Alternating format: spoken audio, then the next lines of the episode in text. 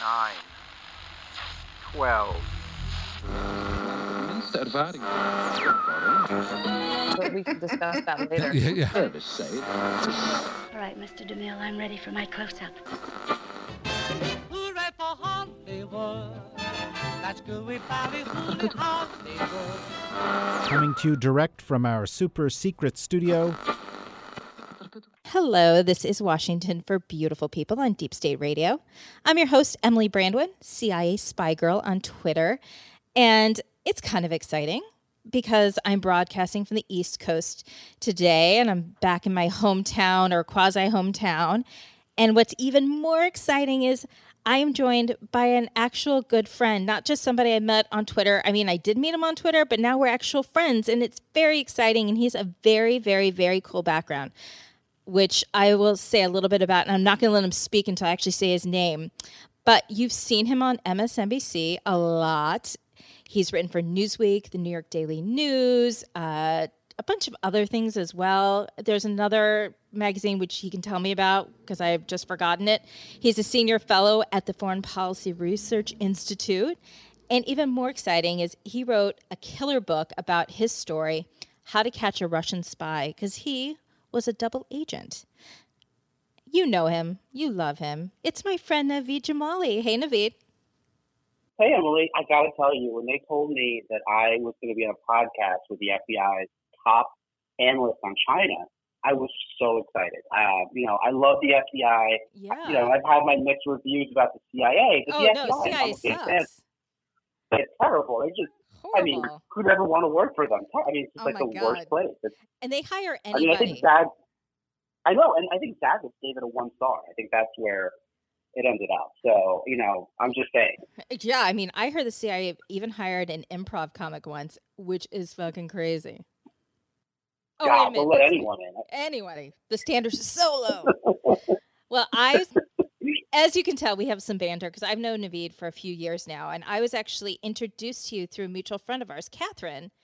And That's I re- right. and I remember she was like, "Can I introduce you to my friend Naveed? He's a double agent." And I was like, "What the hell is this guy?" And then you messaged me on Twitter, you're like, "Hey, I'm a double agent," and literally that was your intro to me. Surprise! You had you no, know, it, you literally had no game whatsoever. You know that you literally like, no, I'm no. a double agent. I'm like, what the fuck? Who is this joker? What is that? Yeah, what is this? What is this? As I, you know, as the son of two immigrants, the joke is, of course, that when I told my parents I was a double agent, they're like, what? You couldn't be a triple agent? Double is only good enough for you? That's just like the that's like the bare minimum. What do you not do the extra extra homework assignments too? Is this like what? It's not how we raised you. We raised you to be a triple agent. He quadruple. Look at look at look at Joe Shaman down the street. He, he's got like a he's got at least five. Five of those things under himself. He's well, going for DECA. Well, what's been exciting, though, Naveed, for I just said your name like it's very official. What's been exciting, Naveed? What's been lovely for me is, like, I think we come into contact all the time with different folks on social media. Yeah. And, you know, people kind of come in and leave your, you know, leave your little orbit. And I love that it's extended on, and I consider you a real friend. And we've talked about things that have nothing to do with espionage. And, and one of the reasons I, I think – I really respect and really admire you is you, you're really your social activism, which I would love to talk about later as well. And sure. It's something that has really, I've always held you up on a high esteem because I know it's truly who you are and it's in your core and in your being. Uh, so I think it's important we talk about that later. But more importantly, you've got the best first date story ever. I know you're married, but if you weren't, I would say this is the best story ever for a first date. And I want to tell, I want you to tell everybody a little bit about how it happened, how you became a double agent for the F B I. Oh, goodness. You know, there is, I'm sure you know, you know, we joke about espionage, we joke about the intelligence community. It is serious business, but I think that just like with anything that is serious, you have to have a little bit of dark humor. It's just one of those things that yes. carries you through. Um, and for me, uh, humor is very much part of my D N A. And um, when I was first introduced to the, the man who would eventually become my, my Russian case officer, a man named Oleg Kulikov, um, you know, uh, when uh, a case officer, I'll give you the serious side first. When a case officer is meeting an asset or a source uh, for the first time, there's a level of trepidation on his or her part. And certainly, you know, they have to assess, and there's, and very much that's what the Russians did with it. For my part, I was a twenty-eight-year-old kid, and I mean really a kid, like the, you know, maturity probably a fifteen-year-old boy in a lot of regards. So same thing um, as you are and, now. Yeah, no, right? I, I'm aged maybe six months in terms okay, of maturity. Perfect. Uh, so, you know, I, I met this man, and I could tell that he was uncomfortable. Um, we met in my parents' office, and there's a whole story of my parents and, and the Russians and the F B I would be going for decades at this point. And Uh, I hey, I'm going to stop you right. Hey, I want to stop you because I think it's important that you talk about your parents and why the Russians sure. were in your orbit in the beginning, and kind of That's right. go, go back to your origin story at first. Okay. So my parents are, uh, they're both immigrants. My mother is French. My father is Pakistani. Uh, they moved to the United States in, in the, the late sixties, and they sort of met in this improbable, you know, Uh, sort of chance encounter in New York City, and they ended up getting married and, and building a family. It's the American dream, and, and, and they also built a small business. And that small business eventually morphed into uh, a defense contracting company. And it was located in, in Midtown New York, uh, off of Columbus Circle. And because it was in New York, there, there just weren't that many defense contracting companies in the, the late seventies, early eighties. Um, and in nineteen eighty-nine, uh, they had an office on Uh, mid-floor of a standard apartment build, uh, office building in, in Midtown. And a man walked in and essentially said that he wanted to procure some information. That's what the company did. They supplied books and, and reports and, and the like. And he wanted to buy some books. And he showed my dad uh, a I, list of Can a I list just, pa- Go ahead, can I just pause you? So when you say defense contractor, it, it was uh, how I read it, and I could have read it wrong. Your family had like a bookstore, but they had, was it open source information that they were able to gather? Because they weren't working in a SCIF, which... That's right. If, and you can yeah, explain SCIF so, as well, if you wouldn't mind. Yeah, so yeah, yes and no. It was not, we're not talking about like high side or top secret or secret stuff. But it was not a bookstore in the traditional sense that you would think of, like a Barnes and Noble. Uh, they didn't get walk-in traffic. They didn't have books on shelves. What they were doing was, a perfect example is if you are uh, a you know, a student at Annapolis or, the, or any of the war colleges, when you attend those universities or those, those colleges, uh, the government buys your books. So my parents, our company, would actually fill the contract to supply uh, the universities, State Department libraries, Air Force libraries uh, with actual books. So it was a, it was purely at this point responding to government contracts, and it was not a bookstore where you'd ever get foot traffic. So like okay. having someone walk into the office. I don't know, in of itself was kind of weird. Okay. This guy walked in, and, um, but again, but they were dealing with, you know, the military, and they'd get, you know, all sorts of radar reports and things, targeting maps and stuff. Um, so they, this guy walked in, and he just, like, there's a list of books, and says he's from the United Nations, shows my dad a card that says Colonel Alex Homakin, Soviet mission to the U N, and then takes the card back, and, you know, says he works on nuclear disarmament. And my dad made some jokes to him about how business going, because it's always busy. And uh, my my dad's like, should we ship the books? And the guy's like, no, um, I'll pick them up, don't worry about it. And with that, he just leaves. And my dad's like, oh, this is, this is great. I just got a contract for the for the United Nations, and I don't have to do anything. And he goes back to work, doesn't think anything about it. And like literally, Emily, fifteen minutes later, um, two more men walk in. Uh, they identify themselves as F B I special agents, and um, they say the man who was just here was a Soviet intelligence officer, and they want to know what he what he wanted. And my God, like, they just want to buy some books. Like, you couldn't get anything for, like, you know, like, there's nothing nefarious. So he gives the F B I a list of books, of you know, books on titles like weapons control and nuclear disarmament. And um, he's like, what do you want me to do? And they're like, well, get him this book. He's like, okay. And then one, he's like, well, if he gets back in touch with you, we'll be in touch.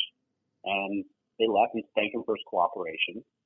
And unbelievably, that started a relationship that lasted from nineteen eighty-nine until I got involved in two thousand five. So this was a long-term thing. And, and oh, by the way, when the Soviet Union collapsed, there was only a year where the K G B, this guy was a K G B officer, stopped coming to my parents' office, and instead the G R U mm-hmm. replaced the K G B. So there was no change. It was just they were looking for the same exact stuff, same relationships, same people. Same, you know, Russian war footing towards the United States, even though the Cold War had ended. And I think, just you know, that's something acronym. That is we exactly right. So what's interesting is I love that the F B I was surveilling the Russian, and that's how they knew. And that that Russian... They were following around, yeah. Well, what's interesting is that the Russian had to have had really poor tradecraft, that he yeah, basically, yeah. this whole time, he's leading the F B I there. And as you know, in a somebody in the C I A, whenever you go to any of these kinds of meetings or a potential, somebody could be a potential source, the first thing you do is you run a surveillance detection route. And you're not running it to outrun surveillance. You're doing it because you want to see if you have surveillance. And if you do, you just abort your mission. You don't try to, you know, as they see in the movies, like outrun them or anything like that. You're literally just seeing if you're clean. And if you're clean, you go to your meeting. But if you have surveillance, you skip it. And so, sensibly, this wasn't the best case officer because he literally let the F B I to your folks. That's right. And the funny thing about him is he probably ended up becoming a general or, you know, commanding some. And so now I, I just often wonder, like, what happens to him when he reads about this? Exactly what you just said, like how he ended up allowing uh, a multi-decade F B I operation to be run against the Soviets and the Russians. It, it can't be a great resume builder now. Hopefully he's revived. Um, But you're right, like, and, and this is the funny thing that I think a lot of people don't understand is that something so innocuous as as that, like, look at the ramifications it can have, literally, right? I mean, yeah, you know, that's the other thing that you learn about this is that there's the details and the small things, you know, the, and the small things are the things that can oftentimes um, make an entire operation come undone. So they, so then cut to you, so. Okay. How did it happen for you? Now that we know that your parents, your parents so had this story, involvement. The first time I, yes, yeah. So for me, I, you know, I again as, an, as growing up as the first immigrant, I was always like, hey, how do I? Uh, what's my identity? Um, am I am I Pakistani? Am I French? Am I American? What does that mean? And you know, I always felt this need to be as over American, like really. And I think in the in the age of Trump, I think a lot of people can understand what that what yeah. that means even more so now. Um, but I really felt this need to sort of, hey, I'm American, um, and that's what I want to identify with. And, you know, for me, there was no, nothing more American than joining the military. Um, and I dabbled with it and ended up going to, ended up in computer science in college. But after September eleventh, you know, as a New Yorker, as someone who's this sort of weird, eclectic combination of ethnic ethnicities and cultures and races and, you know, Um, besides the obvious attack on our homeland, you know, the attack in New York and this place that was accepting of diversity, um, it really affected me. And it sort of became, like, I looked at my life as, you know, when I was a parent, everyone thinks before kids and everything after kids, and certainly in a lot of ways, uh, everything before September eleventh and everything afterwards. Absolutely. And I thought I would join the military, and I applied humbly, and, and like it is with a lot of these things, even though I did a good showing, I, I didn't get in. And, um, applying to become an intelligence officer, and I was sort of told, hey, if you really want to do this, don't give up. Apply again, just show some growth. And I really, honest to God, came up with this idea that if I applied again, perhaps if I helped the F B I, I had this long relationship with my parents, with their business, and, and the Russians. But maybe if I helped the F B I with the Russians, no shit that I, they would write me a letter of recommendation for my subsequent application.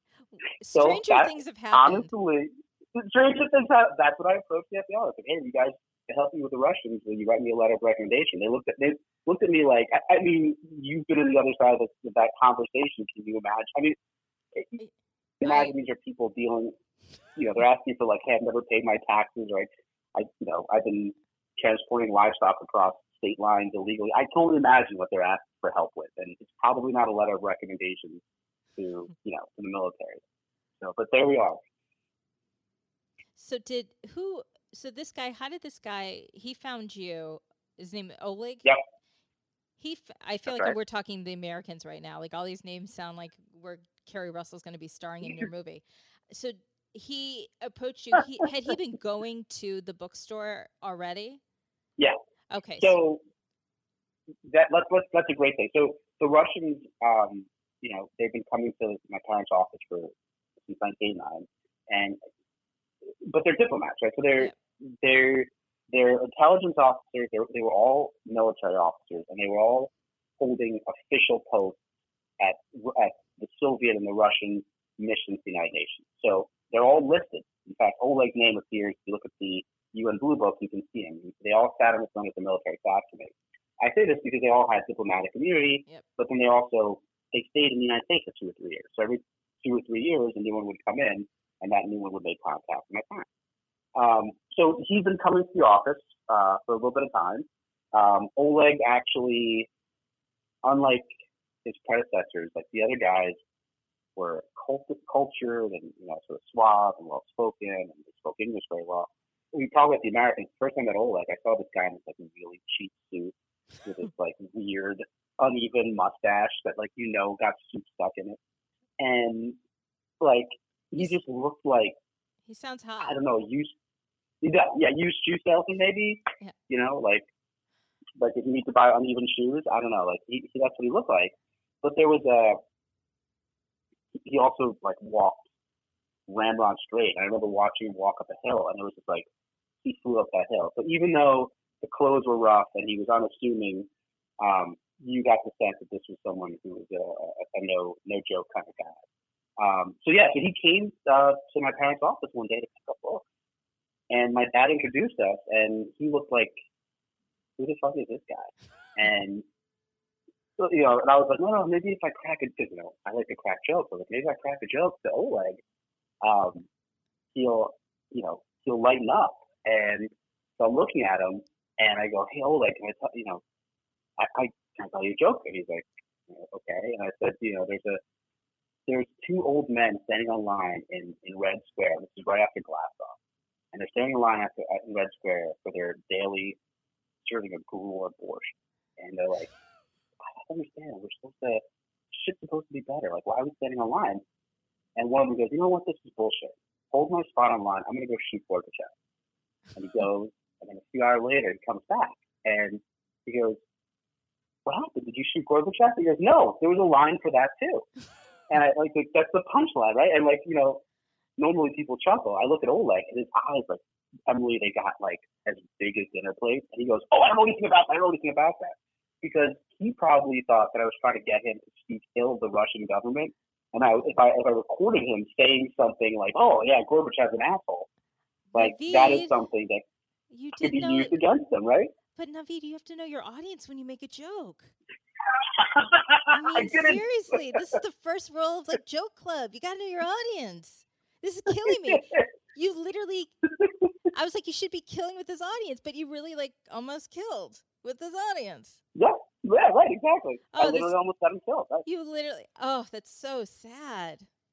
I'm sorry. I know, right? I know. Oh, your material. But so probably, it's it's so tough probably material. If you go, yeah, so this is it. So if you go to, like, improv, like, courses, or you go to the farm with the C I A, it's probably the first thing they say is, know your audience, and probably don't open with this joke around Russian spy. You, you pretty it's much probably.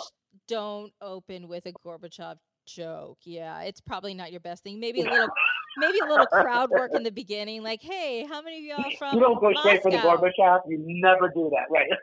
Yeah, you seriously. No one ever goes full Gorbachev. You no know, one. You no, gotta work you never up go to full it. Gorbachev. You gotta work up. You have to earn that joke. So, That's right. So he doesn't laugh. He thinks your joke sucks. But Yes. But something curious happened. He left. And, you know, the Russians would come back. Emily, the whole thing is, like you said, was, you know, the pre-plans they had to do to make sure there's counter surveillance, make sure they're not being followed. Um, it would take months between meetings, sometimes half a year. Something curious happened. He came back a few weeks later, and it was clear he wanted to start a relationship. And that became the basis to to really get things going. I had, I realized that, you know, like you're talking about know your audience, I realized that I, I had an audience. I had access, and now the question is, how do you connect? How do you build that relationship? And the Russians weren't interested in me driving the ship. They wanted them, this had to be about um, them controlling it, not but me. That's if it was me controlling it, they'd be done. Well, that's yep. that's very typical in in espionage. Whoever is recruiting or handling, that's how you establish just the hierarchy in a relationship. You always want to have control. And so I'm I'm assuming, and you can you can confirm, I'm assuming that he was the one who in the beginning would always set the meetings and say, this is where we're going to meet, this is the time, this is the location. Absolutely. Because they always want to know that they know exactly where everything is, you have the control, and you always you always have the upper hand. And that way he's also training, quote unquote, training you, although you were obviously a double agent, but he's training in his mind the agent to respond to commands, to respond to tasking, and that, to, I mean, and to feel exactly. like he's an employee. That's right. And, and that's why, you know, it's funny jumping ahead to, to Trump and, and like when I say collusion, and, and you'll appreciate this, that collusion to me, as always, in the way that it was defined, um, equals parity. And it's exactly as you said. There is never parity between a case officer yep. and his or her asset. It's always meant to be a hierarchy. And, you know, like everything, whether, and it wasn't just the Russians, it was the F B I were the same way. I'd write yep. F B I case officers too. Um, everything was about leverage. Like even whoever got up from the, the table first, like everything was always about, um, you know, how do you uh, push through um, and, and who has the upper hand? And like the slightest thing could be about leverage. And, and you're right, like from choosing the meetings to even stupid stuff that how might did, seem irrelevant. What did they want you to report on? Because before your parents were obviously giving over materials, like what did mm-hmm. they think that you had access to that maybe your parents didn't? Because, so uh, to be perfectly straight, I think what people are, people are, uh, should understand is that the Russians here, they weren't about just stealing or collecting intelligence. They were about recruiting assets. And this, you know, at this point, they've been coming to my parents' house since nineteen eighty-nine. They knew I was applying for the military. Um, but even yeah. before they knew that, they just wanted to recruit a spy. And this was not about me going in and stealing a particular thing for them, and then I was done. This was like, we get someone who's, you know, I was in, in my late twenties at the time. We get someone relatively young. They have a whole career. We can manipulate that career. We can get them to go where we want. This could be decades of someone being in sensitive areas that can collect intelligence for us. Who knows what they're going to have access on? So is, really, their focus yeah. was recruiting me. Well, what's not interesting, the impact I had at the moment. What I love uh, that you explained is that I think in the movies when we watch espionage, everything happens, you know, within two hours, and you're like, oh, they just recruited someone. This is fantastic, and the show's over. But really, when you recruit an asset, and especially you can, this really exemplifies it. They're playing the long game. They're thinking this guy isn't even in the military, but he will be if we start him now. They're really thinking ahead, and I think we've seen that also when all the Russians, like five or six years ago, the Anna Chap, when Anna Chapman and all those folks got got wound up, they had truly played the long game. A lot of them had been here for ten, twelve years, even longer. That's right. And they were truly embedded in because the Soviets got it. They got that they had to. They had to be patient, and we're. I think just as a by our nature, we're impatient, and I think it really speaks to what they were thinking. That's right. That's right, and I think that it's really hard for Americans to understand uh, this. That you know, um, you know, the Russians like they're collecting. They like to collect people. Yeah. I think that's the way they look at this. They don't. They don't have.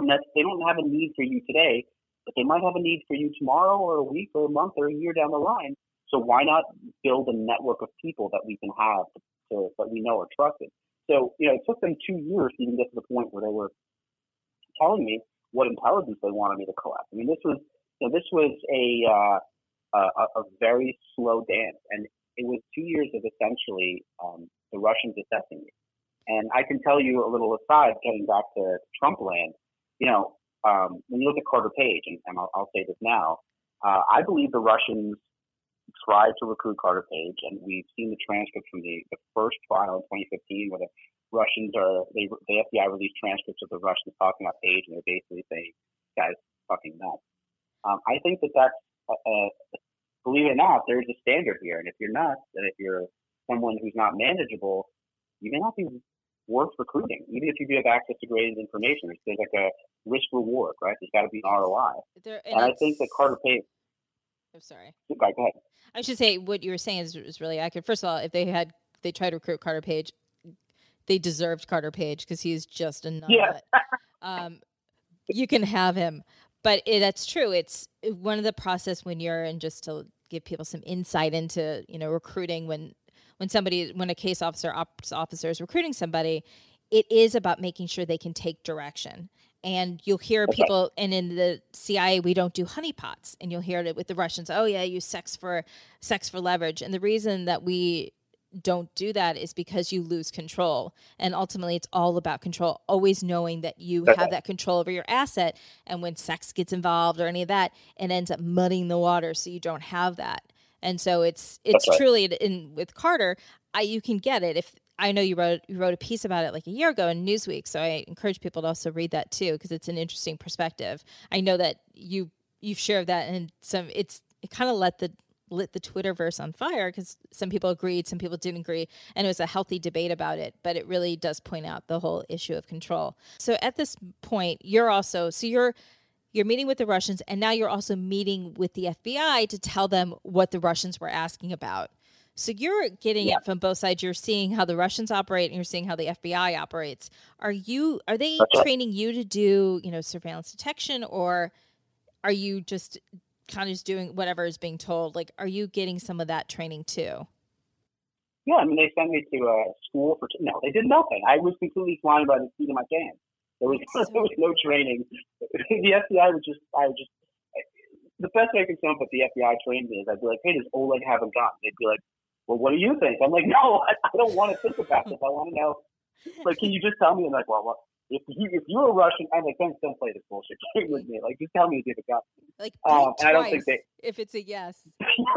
Right. They're like, what if we play three times? These sons of bitches. Um, you know, this really was, Emily, um, a unique operation. I understood this much later, in that, like, there was some guidance, but the F B I's only, like, sort of command to me was, there's three of them. One is um, do this as if you were a real spy. The second one is, under no circumstances was I ever to drink with a Russian. And third, the only thing they couldn't help me with was my taxes. The F B I. Uh, I don't really know what that means, but um, like that's the that's the three pieces of guidance I had. So, you know, so I have to sort of figure out what it means to be a spy, and like what, how does a spy act, and like why do they do this stuff? And how you're talking you... about honeypots, like that's a bit. You know, how do you figure out like, what's your motivation? And that's ultimately with espionage when you're recruiting somebody, and I'm sure the Russians were doing that with you as well, or trying to game game yep. it a little bit. Going, okay, what you do is you try to spot somebody's vulnerabilities, and whatever that vulnerability is, you then exploit it, and that's how you end up. It helps with the recruitment. You know, maybe if it was you and I was trying to recruit you, and be like, Naveed needs money for school. Like, this is his motivation. That's right. And then I can appease to that saying, hey, you know, you've got some information that's really of value. I'd love to pay you for it. And just, and you know, you can help out for school. And then that's how you start creating that relationship. And then you add what happened with you is they end up adding more layers to it. Like, hey, now we're going to meet at this X spot on this X day. And they're doing that subliminal training of it as well. How did it all end for you? That's right. How did it, what was the last like straw where you're like, okay, this is my last meeting with Oleg?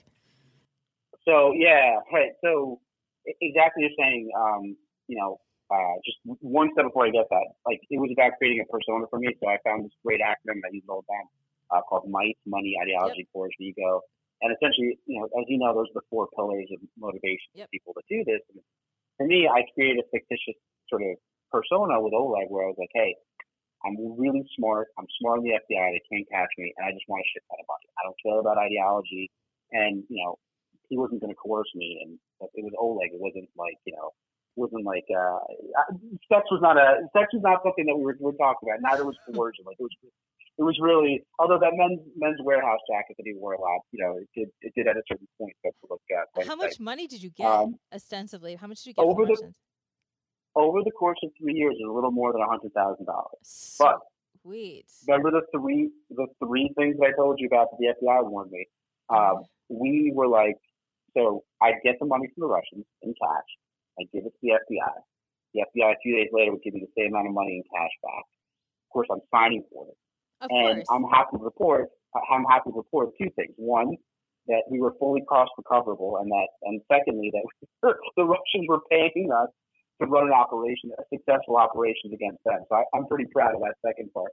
Um, That's but hilarious. Because it was cash, right? It, because it was cash in the F B I, I reported on my taxes as consulting, because I was like, there's no way that I'm taking money from the F B I and like not reporting that. So in the end, you know, you think about how much money it is over the course of the year. So, uh, look, I'm not sneezing at it, but there's a lot of work and a lot of risk. And, you know, um, yeah, it was there was definitely that part of it. I, and to be honest with you, I would have done this for free because the, the excitement of doing it was, was pretty uh, pretty gratifying. Did, when um, you, I have a question. When the Russians paid you, did you have to sign anything for the Russians? That's a great question. So I'm a smart, lot of, Naveed. Of course, it's a great you question. You are smart. Ugh. It's almost like you're leading me to like, yeah. Um, so, you know, the persona, Emily, like, you know, I have to, the disguise officer, you can, you can disguise how you look and maybe how you even sound, but like a lot of your personality traits, and exactly so, they're looking for motivation. Like, why does he want, why does this kid want to spy for us? Why does he want to help us?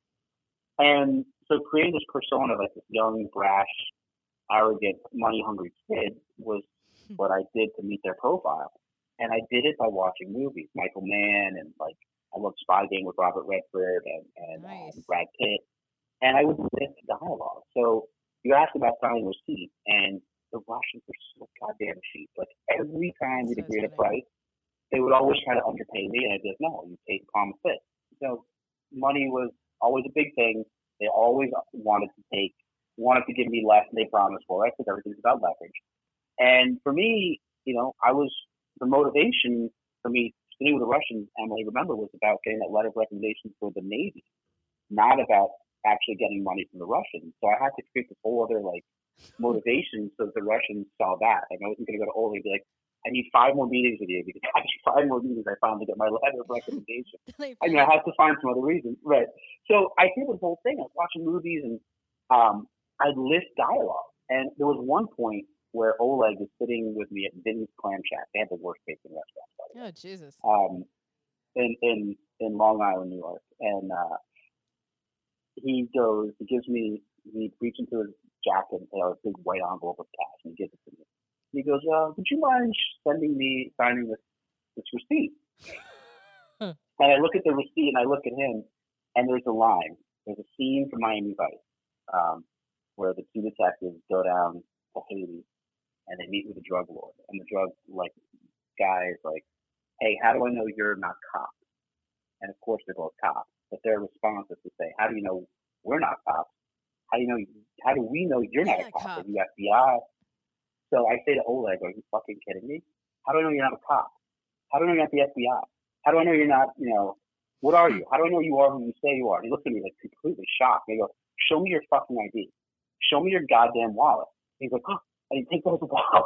He's got all these, he's like opening his all these pictures and he's showing me his U N I D. And I'm like, okay, okay. And he takes and he takes the receipt back, and he never asked me to sign a receipt ever again. Do you know? Um, and, but do you know why they ask you to do the receipt?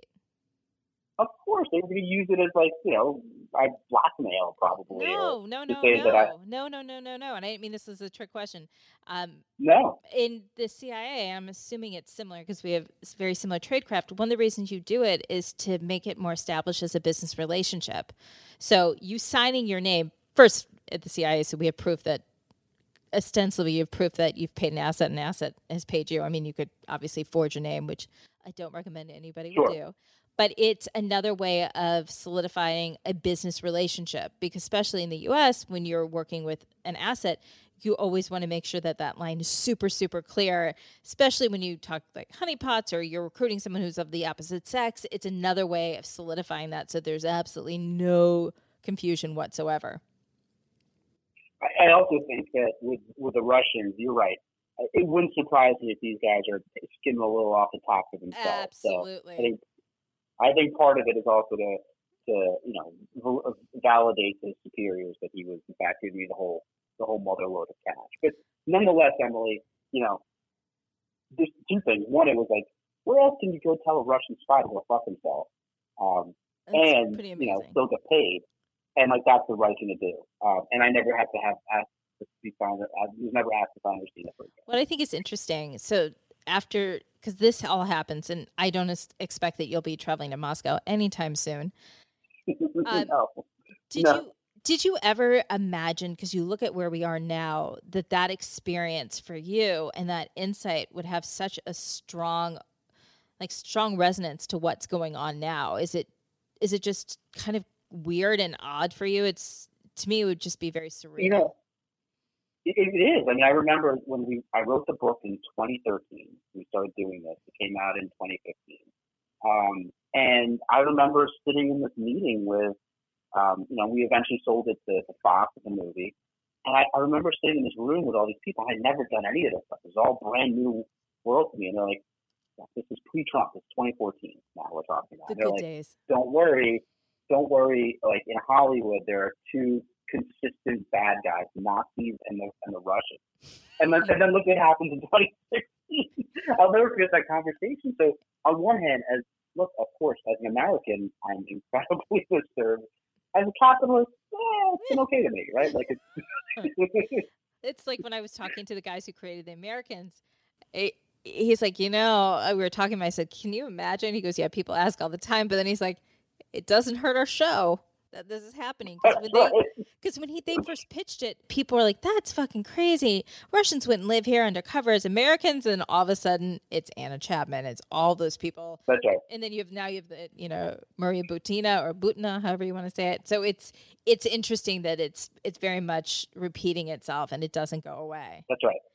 Do you that's think right. And do you think that we're paying an it's interesting, like how I'm trying how does it for me, I feel like the threat is so real and it's so dire from the Russians. And I get a little bit, fr- I mean, I am incredibly frustrated at the administration for really believingly and ignoring it. Ostensibly, I think just because it it behooves them and it just, you know, it it bolsters their, you know, the administration. What do you think, having dealt with the Russians? Yeah, I, I'm, I'm, you know, look, two thousand five to two thousand nine I was doing this. Um, already, Russia was deprioritized. I was working with F B I agents that like hand me down cars. Um, you know, they would they would complain when the N Y P D, which you know, there's a snowstorm, they have to shut down the office, and they're like, you know, now the Russians know that we're not coming into work and declared us, you know, declared that non-essential personnel. Like, you know, already like there was. Back pre-Trump, um, even into Obama, like no one thought about the Russians. Nope. And I saw it. Like from the Russian standpoint, what Americans don't understand is we might have thought that the Cold War was over and that Russia was no longer a threat. They didn't but think so. Russia, right, right. Russia thought America believed and certainly acted like America was their number one threat. And so what they're doing is they're they're putting more and more effort into this. They're looking for more and more ways to be aggressive. They're looking for what the line is that they can push, right? I mean, when it comes to intelligence, again, as you know, the C I A, you know, if you collect intelligence, it has it only has value, for, in large part, if the other side doesn't know that you have it, right? So they're doing stuff, they're looking for that line, but they're not looking to make this stuff public. I don't think Americans appreciate how much effort the Russians expend, and other countries, frankly, but the Russians specifically expend in running operations here in the United States, and even twenty sixteen like, you know, even if Hillary Clinton had won, Russia would still remain a top threat to this country. And, you know, of course, Donald Trump is going to minimize this because of what it says about him. But we're also in this position where we have a serious threat and there are serious events that happen. I mean, no one's going to doubt that, that the Russians were involved in meddling in twenty sixteen and probably a lot more than just meddling. Well, one person and, will doubt it, but, you know, it's true. Right. One but- You At least publicly, I'm sure he knows that he, knows. he just doesn't want to admit it. Well, and it's also but, like you know. Oh, sorry. I was going to say. Um, no, no. This is the only time when you work in intel, when you work intelligence, there's you know sixteen, seventeen different intelligence agencies now. I always lose track. Yeah. We never agree. It's like bad siblings. Everyone disagrees. Everyone's trying to you know one up each other. It's the only time I remember that everybody agreed. Everyone said, it's the Russians. This is what they're doing. The threat is real. It is dire. And it will continue unless we do something. And everyone's like, it's scary. We need to do something. And Trump's like, eh, eh, it's okay. And it's, to me, that was, that should have been the wake-up call. Of course it wasn't. Who do you, when you look at twenty twenty down the road, who do you think is best fitted to do this? Who do you think has been impressive to you from maybe cybersecurity well, or from their how they view this threat? I mean, I think they all do, but who are you excited about that you think could really so combat this? I, I'm biased. I'm biased. I have a special allegiance to Eric Swalwell. Uh, Eric, great. And I, I've known Eric. He's a, he's a great, great, man, great dude, just a, a real down-to-earth um, person, but also just someone who I think when we talk about intelligence and espionage, there's there's a partisanship, and of course we're all partisans, right? I mean, we're all disturbed with what, I mean, every day, every hour with what Donald Trump is doing. But there's another part of this, which is like, you know, we're supposed to, as a country, rise above things like national things like national security. Um, Eric, uh, I first met Congressman Swalwell when he invited me a couple of years ago to come down and, and actually present a brief to the House Intel Committee. Uh, I was I, so I came down. I met you know Jackie Sears and, and, and Adam Schiff, and yeah, I had a really good conversation with him. And you know, there was talking about intelligence and talking about the threat, and it was. It's good, and the only people that weren't there were the Republicans. Um, it was right before Nunes; they never, none of them showed up. They were invited, and you know, again, it just shows the nature of the partisanship. And I was brought down not to talk about Trump. I don't know anything firsthand about you know Russia and Trump. Um, you know, again, I was two thousand five, two thousand nine, and you know, it's just the state of affairs. I think it tells you that like, we won't even talk about this threat in an objective way. So. I felt I owe a debt of gratitude and allegiance because of what Eric did here. So I'm, I'm, you know, I'm happy that he's running. I think he's bringing some great ideas, and, and I think that there's a lot of people running now. And I'll, I'll say this: that you know, I, it's frustrating when we look at the Democratic Party that there's just not a lot of movement. You know, we need turnover. We need new ideas. We need new people coming in, and you know, it's no secret. You come into Congress or the Senate, and you're there for ten, twenty, thirty years, and it's just at a certain point, it's like, how do we get new ideas? How do we get people, elected officials, that connect to the, the population, the changing demographics? And um, I think that for a lot of Democrats, quite candidly, you know, running for office is a, is a way to sort of highlight who they are, um, and you know, it's also a way to start getting some real ideas out there.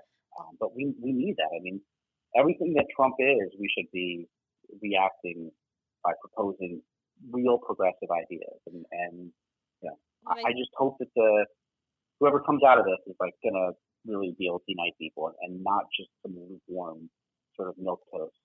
Um, uh, I agree ideas. with you about. It's funny. I was yesterday. I was walking around the Russell Rotunda and you know seeing all the different congressmen, and it was just interesting because I thought some of them had been there for a while, and I. was curious if they were, some of them, when I won't name names, I felt had gotten a little complacent and didn't really reflect the constituents anymore. And I think it's easy to get into that. So I was excited for the last election. We saw this new blood coming in. And one of the reasons I like Swalwell is I feel like he speaks in a very contemporary way that really reflects sort of this new wave of you know, yeah. progressive thought, but not in a way that I think feels threatening. I mean, I like that one of his core tenets that he's leading with is gun control, and he's making yeah. it really a pillar of what he's talking about, and I think it's it's bold, it's needed. I don't know if it's enough, but I'm excited about it. And also he's very real. There's something about him. I've had a couple, I think I told you the story, I it was very funny. He was complaining about someone, two people had mocked his hair. Someone said they liked it, something they didn't. So he tweeted something very funny like, oh, I, I can't win. You know, some people like my hair, some people don't like my hair. And I tweeted something snarky. I'm like, hey, Eric, welcome to being a woman. This happens all the fucking time. I said a little bit nicer. But he D M'd me. And I mean, then I was like, oh, I probably shouldn't have been like that sassy. And then he D M'd me. He's like, hey, I'm so sorry that you had to go through this. And I was like, hey, it's okay. I'm on social media. I'm very callous to all this. And, you know, I once wore an eye patch, so I'm used to I'm used to any harassment. And it's, I mean, once you do, once you wear an eye patch, really, all bets are off. He then writes back, I once wore an eye patch. And I said, I literally, that's all it took. I was like, okay, you have my vote. That's it. You wore an eye patch. I wore, you me, same, same. I literally, and it's funny because I'll tell people, they're like, why do you like Eric? I'm like, because he once wore an eye patch. And like anything else, I'm like, I don't care about his policy. Okay. He wore an eye patch. And it so, really, it delighted me that he was so real that he said, yeah, no, I I yeah. totally get it. And I was like, okay. It it just to me, you know, I, he's very, it was, yeah, it was beautiful. It's a beautiful moment. He's, he's, I, I met a few of the candidates and, and nothing against them. Or, you know, they're all, I think they're all decent people. Eric is a is a very genuine. Yeah. He's a very personable, very like and, and, you know. And like I, I'm waiting for Cory Booker to wear two eye patches now. Just to, I would love. Oh my! It. God, I'd vote for him. He's like, I literally can't see anymore. I'm wearing two eye patches. Gonna hurt the one that. So you what really if you wore two eye, one eye patch on top of the other? I mean, you never know. Oh. It could be And it wasn't, so it counts. And um, by the way, it wasn't at a time where it was like cool to wear one, where, you know, people kept asking me, did you bedazzle it? I said, no, I was so young and my parents were not into that. So they got me these like adhesive brown ones that was, it was horrible. There was nothing attractive about it. And then I had lazy on me other eyes. So then I had more eye. It was horrible. Uh, it was nothing attractive. The only time it was cool to wear was probably the fifteen hundreds if you're like on a sloop in the Caribbean. Exactly. Beyond that, I think. I think those those days have waned, Emily. Just F Y I. Yeah, it's it's not something I would have put on my J-Day profile. Let's just say that. You're not bringing, you're not bringing it back. You know, I'm gonna be like single. I need someone single, funny, and someone who wears an eye patch because you know we would look really cute together. Uh, yeah, no, never ever. Someone who can respect my lack of depth perception. Someone who doesn't look for motor skills in their partner. If that's what you need, I'm your girl. I was also in a class, by the way, called Special Gym, which you would never call that in real life because I had no motor skills at the same time. And so literally I would just spend, it was like every Wednesday and Friday, they would take me out of math class, which is why I can't do math. And they'd make me throw balls against walls to improve my motor skills. And I would, you know, wrap like wham, like a big rubber ball against a wall. And then would just like hit me in the face. And I was like, I don't like this. It was like I was playing dodgeball with myself. It was horrible. And leaving, apparently. Yeah, so, yeah, anyway, I was, I, back to you, what I talked about in the beginning. I, this is a horrible segue because I'm going to get, like, serious, and it's horrible. I went from literally hitting myself in the face with a ball to this. One of the things that I really adore about you and I just admire is that you you have a true commitment to social activism and to public service. And one of the things that's that you advocate about has nothing to do with the Russian stuff is just, you've been a very vocal, loud voice for sexual assault and rape victim advocate. You've advocated for survivors in such a big, bold, beautiful way.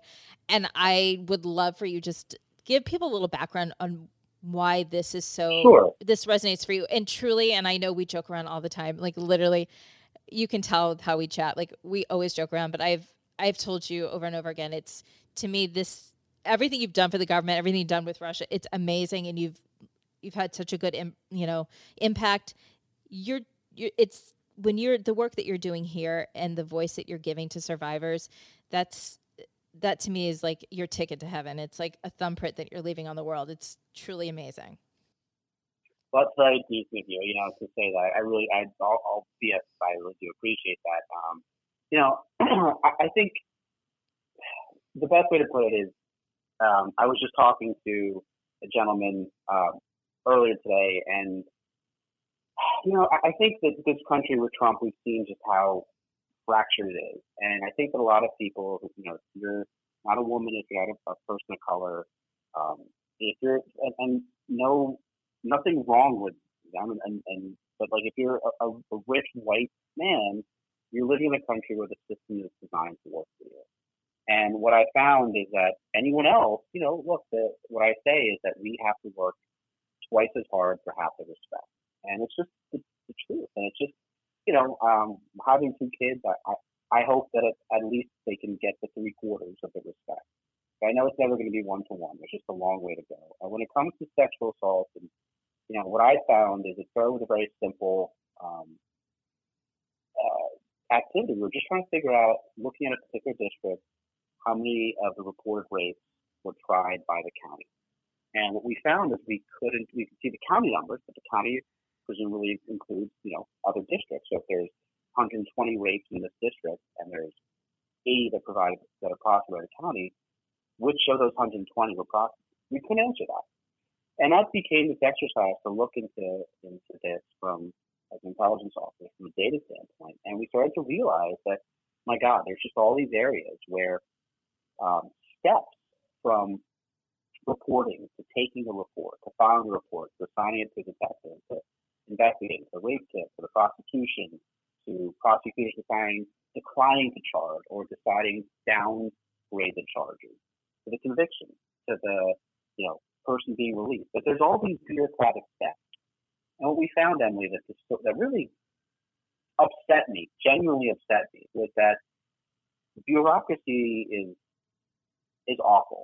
Um, and in many cases, the survivors are being re-victimized in the fact that they were then expected to really act as almost project managers to make sure that their investigation, once they come forward, if they chose to come forward, was then pushed, was that, you know, the rape picture props were uh, processed, but the results were retained, that prosecutors didn't downgrade charges, that if they did, there was an explanation, um, so on and so forth. And if you think about the time that that's, besides the psychological toll, you know, for a lot of people who are uh, working or who, who don't have foreign means, that is a huge barrier for them to do that. And so they would report and then have to come in and testify and to push the detective to, to you know, ask the crime labs. The, there are just so many cases where, uh, or instances where cases just drop because um, of bureaucracy.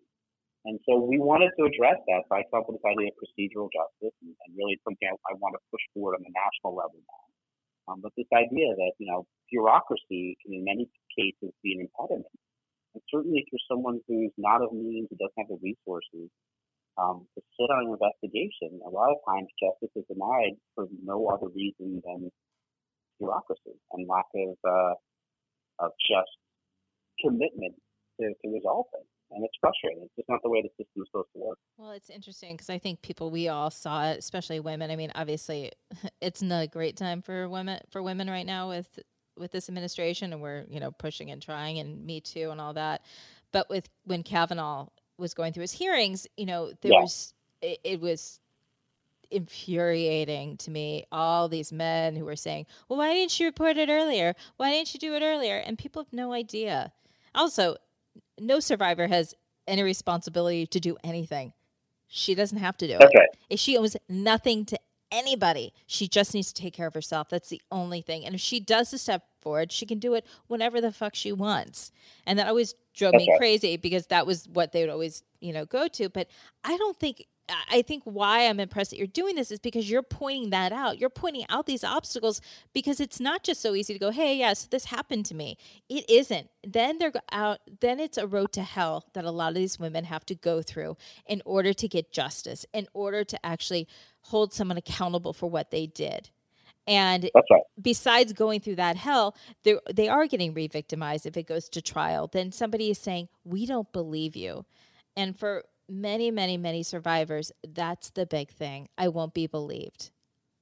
And and, it, and, and you know what, Emily, just to, just yeah. one thing to add on to that, just even before it gets to trial, I mean, just to get, I mean, there, you go to any state out there and you look at the backlog of rape cases. I mean, you talk about the statute of limitations.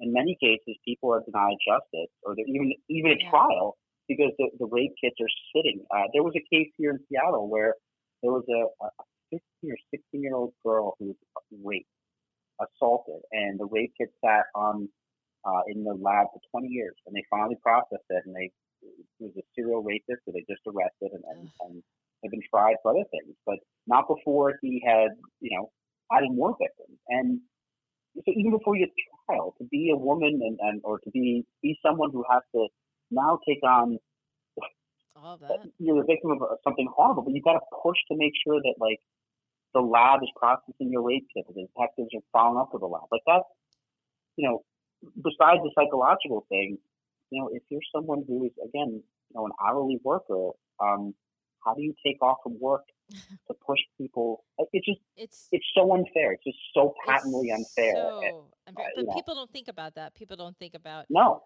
Uh, why don't they do it? Because, oh, yeah, they're supporting a family, and taking off all that time means that they can't feed their children. Yeah, or they can't work, and they, they have to work. They'll lose their job, and then they, they right. it's, it, oh. What do they do? They go to their boss and say, uh, can I take a day off? To, yeah, it, it, it, it is. And, and what I feel, though, Emily, is that, um, you know, this is the time, we talked about Eric and, and Eric Swalwell yeah. and, and others. Like, I think that this is the time to really push change. And what I've seen uh, is that we need to have a country where it doesn't, and again, it's not against, um, you know, white men. I don't want to single them out or say that they've done anything wrong.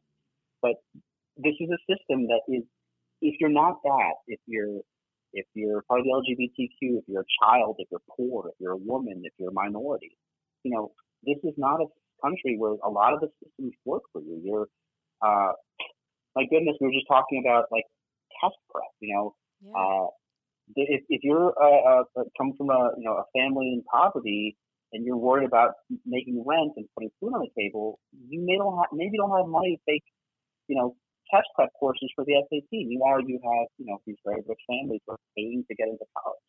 And it's are very also lying about thing. Exactly. Yeah. It's... And, and, you know, this is a system that needs to change. And I know this maybe sounds a bit grandiose, but it's like, this is the time to do it. And I think, I hope that people realize that, you know, if this is going to be a country that truly is equitable, that we need to have systems that work for everyone, all Americans, right? And but, it's like, or maybe so it sounds quaint, but like, that's I, not what it's supposed to be. And I love how you think. And it just I isn't. Just am so jaded. I. I I, I truly do hope you're right, and I try to re- retain some optimism. I, it's hard because I spend way too much time watching the news and on Twitter, and I get, you know, extremely depressed. But I hope that you're right, and I hope that this election, this new one, will will bring forward people who can start affecting that kind of change, because I think we started to see it, you know, with healthcare and with, and with the L G B T Q community under Obama, and just – we saw change really happening where people who were underrepresented were finally feeling represented, were finally not feeling as marginalized as they were before. And we've gone, the pendulum has swung so far that I'm, I'm really, I, I hope that you're right. And I hope it hasn't swung so, so far that, you know, we're not going to see that kind of movement. Well, look, there, I think there, there are going to be people that are just never going to change. And, you know, we have to keep moving forward. It's just, uh, It's just the way it's going to be. This country is changing demographically. I mean, just the numbers are there.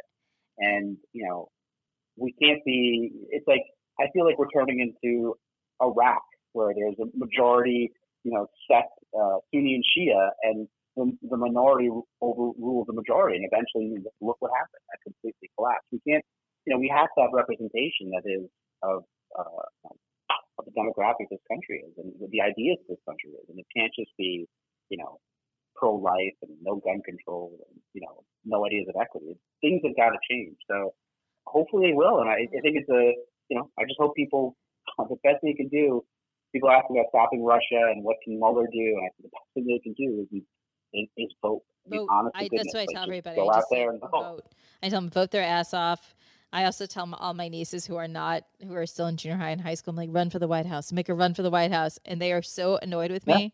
They was like, take it down a notch, Aunt Emily. I'm like, I told you to run for the White House. So like, can you seriously? Why are you running already? Come on. I know they're so annoyed by one niece ran, was going to, she was, one of her friends was going to run for student council. And then there was somebody else that was running. I was like, you, you need to vote for your conscience and who like has your, who really represents your interest. She's like, I'm in sixth grade. Can you just? I just want a longer lunch. Like, can, can but you, Tina said we get Coke, right? Yeah, longer lunch. And it was funny because I think the person. Oh, it was somebody named. This is totally an aside. Somebody named Logan, and I was like, you know what? And just because it's a dude, you don't have to do that. Just you don't have to do it. And he shouldn't get all this power. I start going on and on about how these men, and it starts young in sixth grade, and literally it's all through Instagram chat that I'm telling her this, and I'm sure she's like, oh my fucking god. So I'm going off on Logan, and he's doing this, he's doing that, and finally she writes back, um, Logan's right, a girl. Logan's a girl. And I was yeah. like, well, then, and I said, well, then I support her candidacy. And if she would like, I can write her a letter of recommendation. And please don't tell Logan, and please don't tell your parents that we had this Instagram chat. I'm. Do you know how to delete chat messages, don't you? She's like, yes, Aunt Emily. And she's like, you know, I delete all of your chats anyway because you curse a lot. And I was like, oh, yeah, I forgot I do that a lot. So, oh gosh! Uh, I listen. Can, can, can I leave you with one funny story? Yes. Before we before we depart. Uh, with a, yes, with, with about kids. It better so, be funnier than your. Wait a minute. Is this funnier than that stupid joke you told the Russians? No, it's, I'm not going full Gorbachev. Okay, because that joke, not so, a good joke. No, it's not a good joke. But you know, so yes. In, in the in the in the height of like when I was on M S N B C, I remember we were back in New York, and I, I had two wonderful boys, ten and ten and seven. And um, they share my sense of humor. Um, and I'm standing, I'm walking down Broadway, and I hear this guy, hear my name being called. And I turn around, and it's this guy running up, and he goes, "Oh my God, I watch you on M S N B C all the time. I'm so honored to meet you. Uh-huh. Um, you know, he's talking. He's really nice, very sweet, and he wants to take a picture. I said, of course. And, and I'm looking at my kids, and I'm like thinking, like, yeah, you know, I know you drive a minivan, but you see what, see what, you know, you guys have to have. He's pretty cool, right?